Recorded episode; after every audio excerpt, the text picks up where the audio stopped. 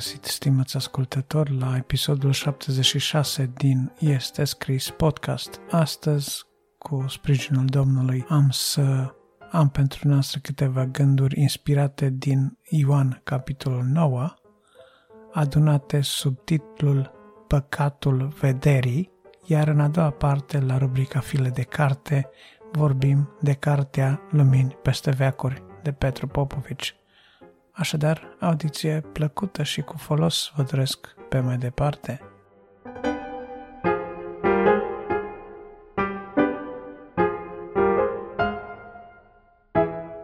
Ei, dacă este chiar un păcat să vezi, atunci haideți să vedem despre ce păcat e vorba și când a vedea este un păcat. După cum probabil mulți dintre voi știți, eu sunt complet nevăzător de vreo 15 ani acum, de acum. Oare înseamnă asta că sunt fără păcat? Înseamnă că cei care încă văd sau au lumina ochilor păcătuiesc în vreun fel?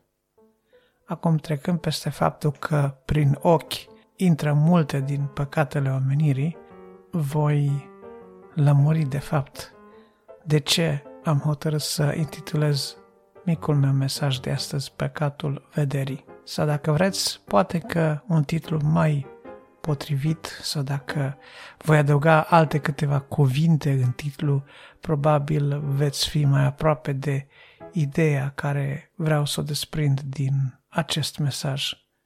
Păcatul punctului de vedere. Și în stare m-am gândit punct de vedere. Punctul este o unitate foarte mică. Este minuscul. Este cât în vârf de creon. Un punct. Un punct. Un punct de vedere.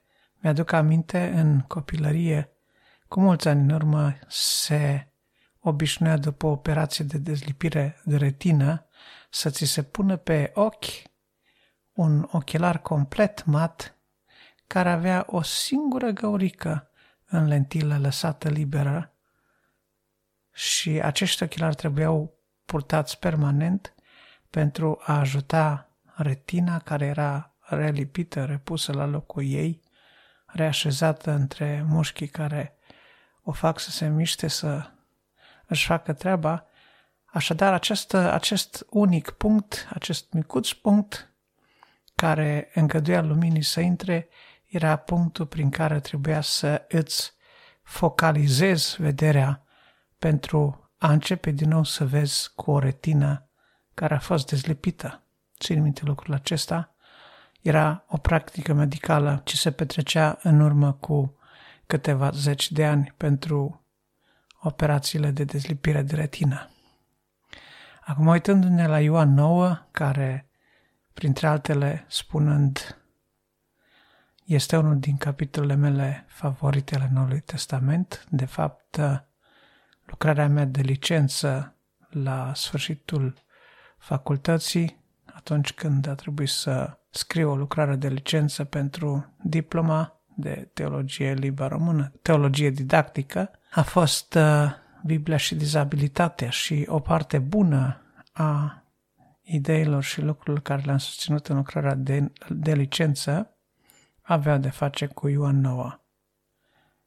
Ioan 9 face referire la o credință sau la un punct de vedere care exista în vremea aceea, și anume că handicapul unei persoane poate fi un rezultat al propriilor păcate sau a păcatelor înaintașilor. Cine a greșit? Că omul acesta s-a născut orbi el sau părinții lui? Și după cum vedem, problema ucenicilor în clipa aceea nu era cum ar putea sau ce s-ar putea face ca acest om să nu mai fie orb sau uh, nu era ce am putea să facem ca să ușurăm viața acestui om orb. Problema lor era o problemă de cunoaștere. Vreau să știe, să înțeleagă de ce lucrurile s-au întâmplat așa și nu altfel. Crezând că vor înțelege înlănțuirea lucrurilor care au cauzat starea de fapt, credeau că ar putea prin forțe proprii să evite o stare nenorocită ca acestui orb. Pieții de ei gândeau ca niște oameni, ca niște oameni firești, ca niște oameni care nu aveau o vedere de ansamblu a vieții acestui om, acestui orb, care avea să fie un personaj excepțional în, în Noul Testament, dacă vreți, chiar în Noul Testament, omul acesta orb din naștere vindecat de Isus are un rol excepțional, pentru că este unul dintre puținii cărora Domnul Isus li s-a descoperit direct, fără nicio metaforă, fără nici uh, o aluzie, ea a vorbit în modul cel mai direct și mai limpede că El este Hristosul, că El este Fiul lui Dumnezeu.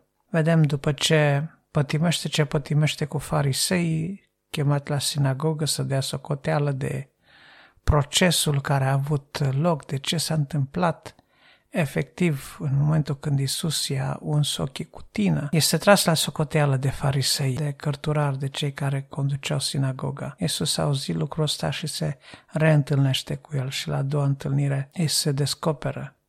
Eu sunt Hristosul. Da, Doamne, cred. Și ce Scriptura că i s-a închinat. Și Isus, de data aceasta, ajunge să vorbească despre lucrul acesta că El a venit în lume să facă o judecată, ca cei ce nu văd să-și primească vederea, iar cei ce văd să ajungă orbi. Oamenii observă lucruri, oamenii au opinii, oamenii au păreri, oamenii au puncte de vedere.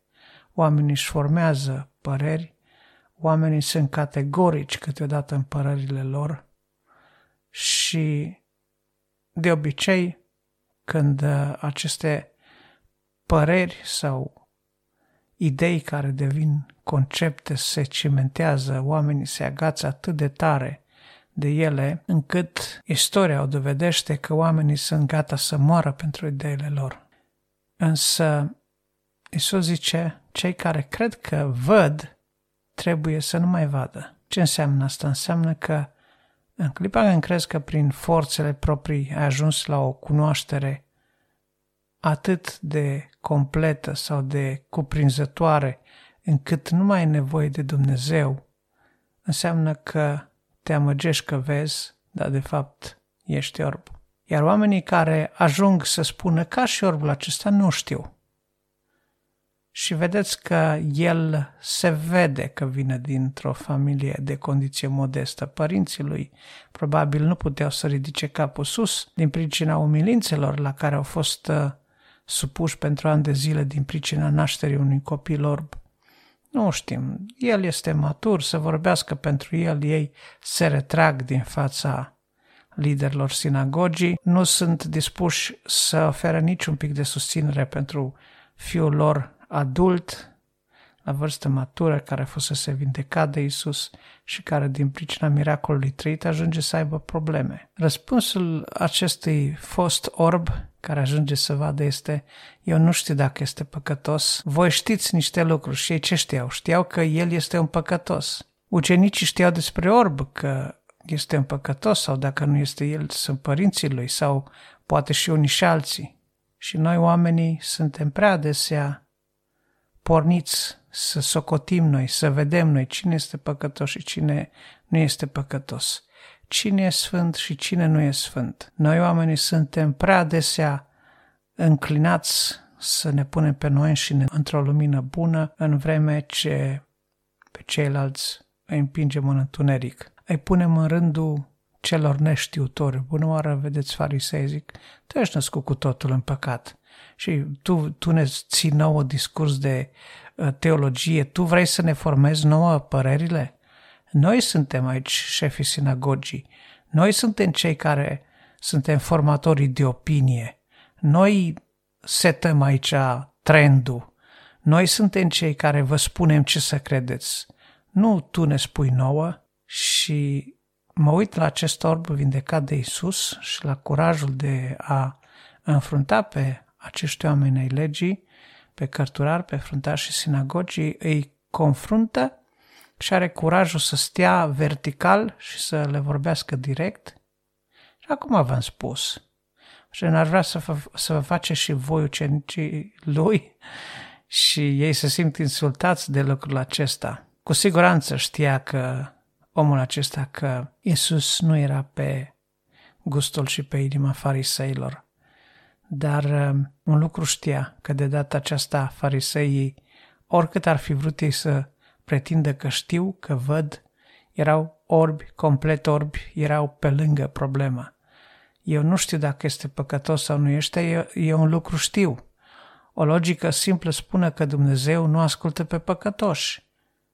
Omul acesta trebuie să fie un proroc, trebuie să aibă o legătură strânsă cu Dumnezeu, pentru că cine a mai văzut vreodată, de când e lumea n-a fost așa ceva, cineva să deschidă ochii unui orb. Și cum i-a deschis Isus ochii unui orb? Făcând un gest care în tradiția iudaică însemna a trece viață de la fratele mai mare la fratele mai mic. Adesea când într-o familie cu mai mulți frați, unul dintre frații mai mici se îmbolnăvea, se credea că dacă fratele cel mare face o amestecătură de tină cu propria salivă și îl unge cu această tină și salivă pe locul dureros sau al suferinței, viața din viața fratelui se transmite în trupul celui bolnav și el se vindecă. Practic, când Isus l-a uns cu tină pe ochi pe acest om și l-a trimis la scăldătoarea siluamului, i-a transmis două lucruri.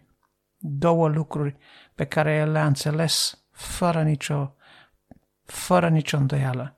Unu, i-a spus, tu ești fratele meu, chiar dacă ești un orb, chiar dacă toți ceilalți te consideră un paria, un nenorocit de păcătos, blestemat cu orbire pentru că ori tu, ori părinții tăi ați fi păcătuit, nu, tu ești fratele meu. Și a făcut gestul acesta al ungerii cu tină amestecată cu salivă. Și apoi l-a trimis la Siloam și să nu uităm că Siloam era locul în care se arăta îngerul Domnului și tulbura apa. Și când a fost trimis la Siloam, n-a fost trimis să intre sau să stea la, în așteptare împreună cu mulțimea care urmărea când se tulbura apa. Cu alte cuvinte, Iisus zice, în clipa când te vei duce să te speli în Siloam, eu îl voi trimite pe Îngerul Domnului și va tulbura apa pentru tine în mom- exact în momentul acela.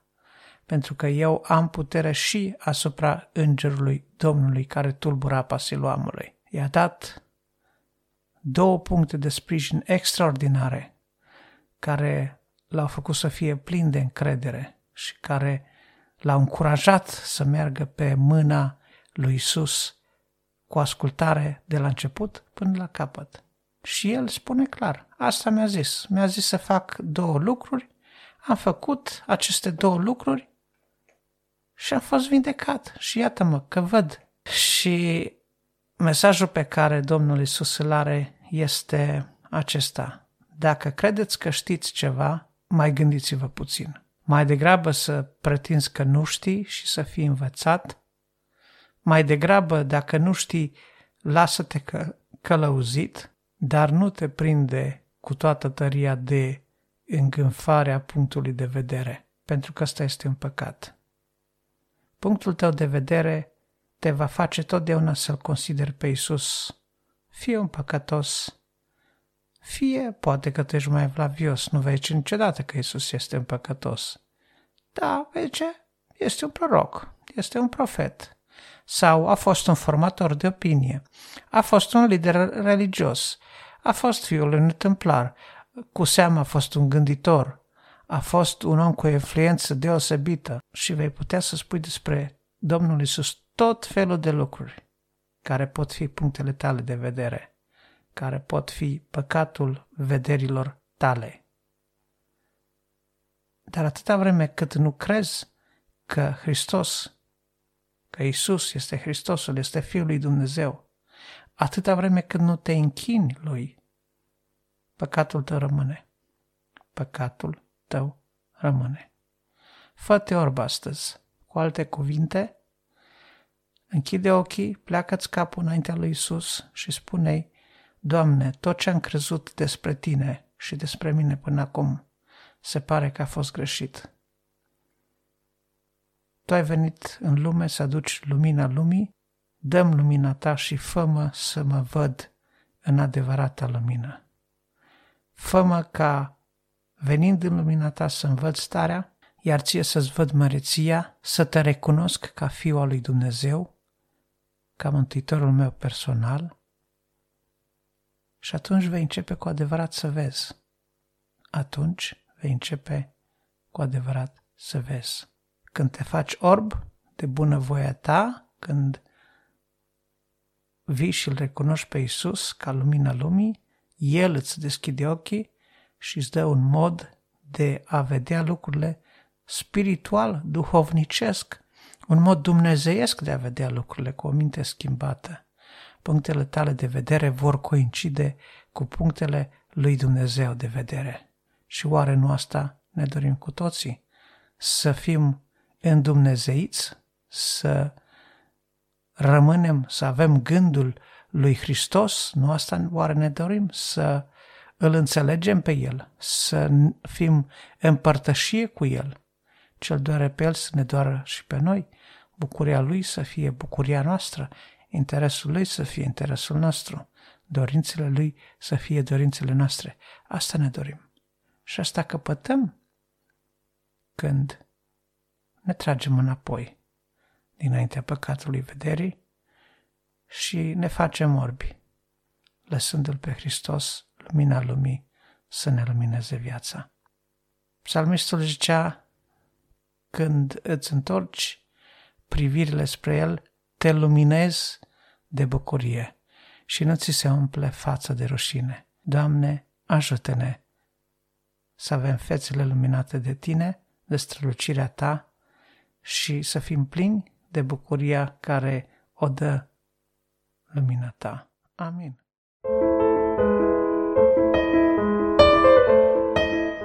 File de carte Lumini peste veacuri este titlul cărții care vă propun de data aceasta, din nou scrisă de același autor care am vorbit, despre care am vorbit în ultimul episod, Petru Popovici. Este o carte consistentă în două volume, este o colecție de biografii ale unor figuri creștine, ale unor oameni creștini, începând din biserica primară, mergând prin uh, biografia ale părinților biserici și a multor altor personaje importante din istoria creștinismului, reformatori ulterior și venim până către zilele noastre. Cu siguranță că veți găsi în aceste biografii ale oamenilor lui Dumnezeu sugestii și principii și crezuri și vorbe maxime, fapte care vă vor încuraja să le urmați pilda. Este vorba, dacă vreți, lumii peste veacuri, este acel nor de martori despre care ne vorbește Cartea Evrei. Este pleiada sfinților, este o pleiadă de oameni care prin credință și răbdare au ajuns să își depună mărturia peste veacuri, oameni despre mărturia cărora se vorbește după secole, pentru că au însemnat ceva, pentru că au învățat să fie lumină. Și dacă tot am vorbit despre păcatul vederii, iată, lumini peste veacuri face referire exact la acea lumină pe care o dă Hristos în viața celuia care a hotărât că trebuie să vină în lumina lui Hristos, să primească lumina lumii, luminați fiind de Duhul lui Dumnezeu, ajungem să fim noi înșine niște oglinzi, niște ambasadori, niște reflexii ale luminii lui Isus Hristos. Prin urmare, Lumini peste veacuri, așa cum ziceam, este o colecție de biografii. Domnul să ne ajute și pe noi la rândul nostru să fim lumini pentru cei din jurul nostru și fiind astfel să ne împlinim menirea noastră de creștini, de străini și călători pe pământ, pentru că asta de fapt dorește Domnul, să fim lumini pentru cei din jur, văzând lumina să vină și El la lumină și să fie mântuiți. Domnul Isus este lumina lumii, El este Cel care atrage pe fiecare către El și ne rugăm Domnului Isus ca fie prin intermediul acestei cărți, fie prin intermediul acestui podcast sau a oricărui alt mesaj creștin, inimile oamenilor să fie atinse și să vină și ei la lumină ca să fie mântuiți. Cartea este în două volume, a apărut la Ștefanus în anii 90 și cred că există și în format uh, PDF și în format audio. Părți din această carte cred că au fost înregistrate și de uh, radiouri creștine. Cred că avem cartea și la Asociația Pro Lumină pentru nevăzătorii care o vor în format audio. Vă recomand cu tărie, este o carte care vă va ajuta mai ales dacă sunteți uh, la început pe calea credinței, vă va ajuta să urmați pilda unor oameni care au avut ceva de spus în istoria creștinismului. Vă doresc lectură plăcută și cu folos și ca de obicei vă aștept comentariile și sugestiile legate fie de această carte, fie de alte titluri pe care le-ați dori a fi recenzate aici. Fiți binecuvântați, ne auzim data viitoare.